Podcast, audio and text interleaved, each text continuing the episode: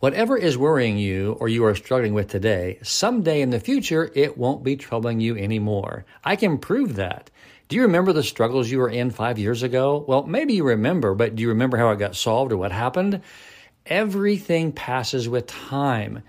Don't make something bigger than it really is. Life is hard and you are going to be just fine. Look around you. Remember, each day has plenty of troubles, but tomorrow is always different than today. Practice letting go and learning everything that you can from the things that you're experiencing today. And remember, your worries will be a lot less tomorrow if you practice letting go of them today. I love you. I'm Dan Clark.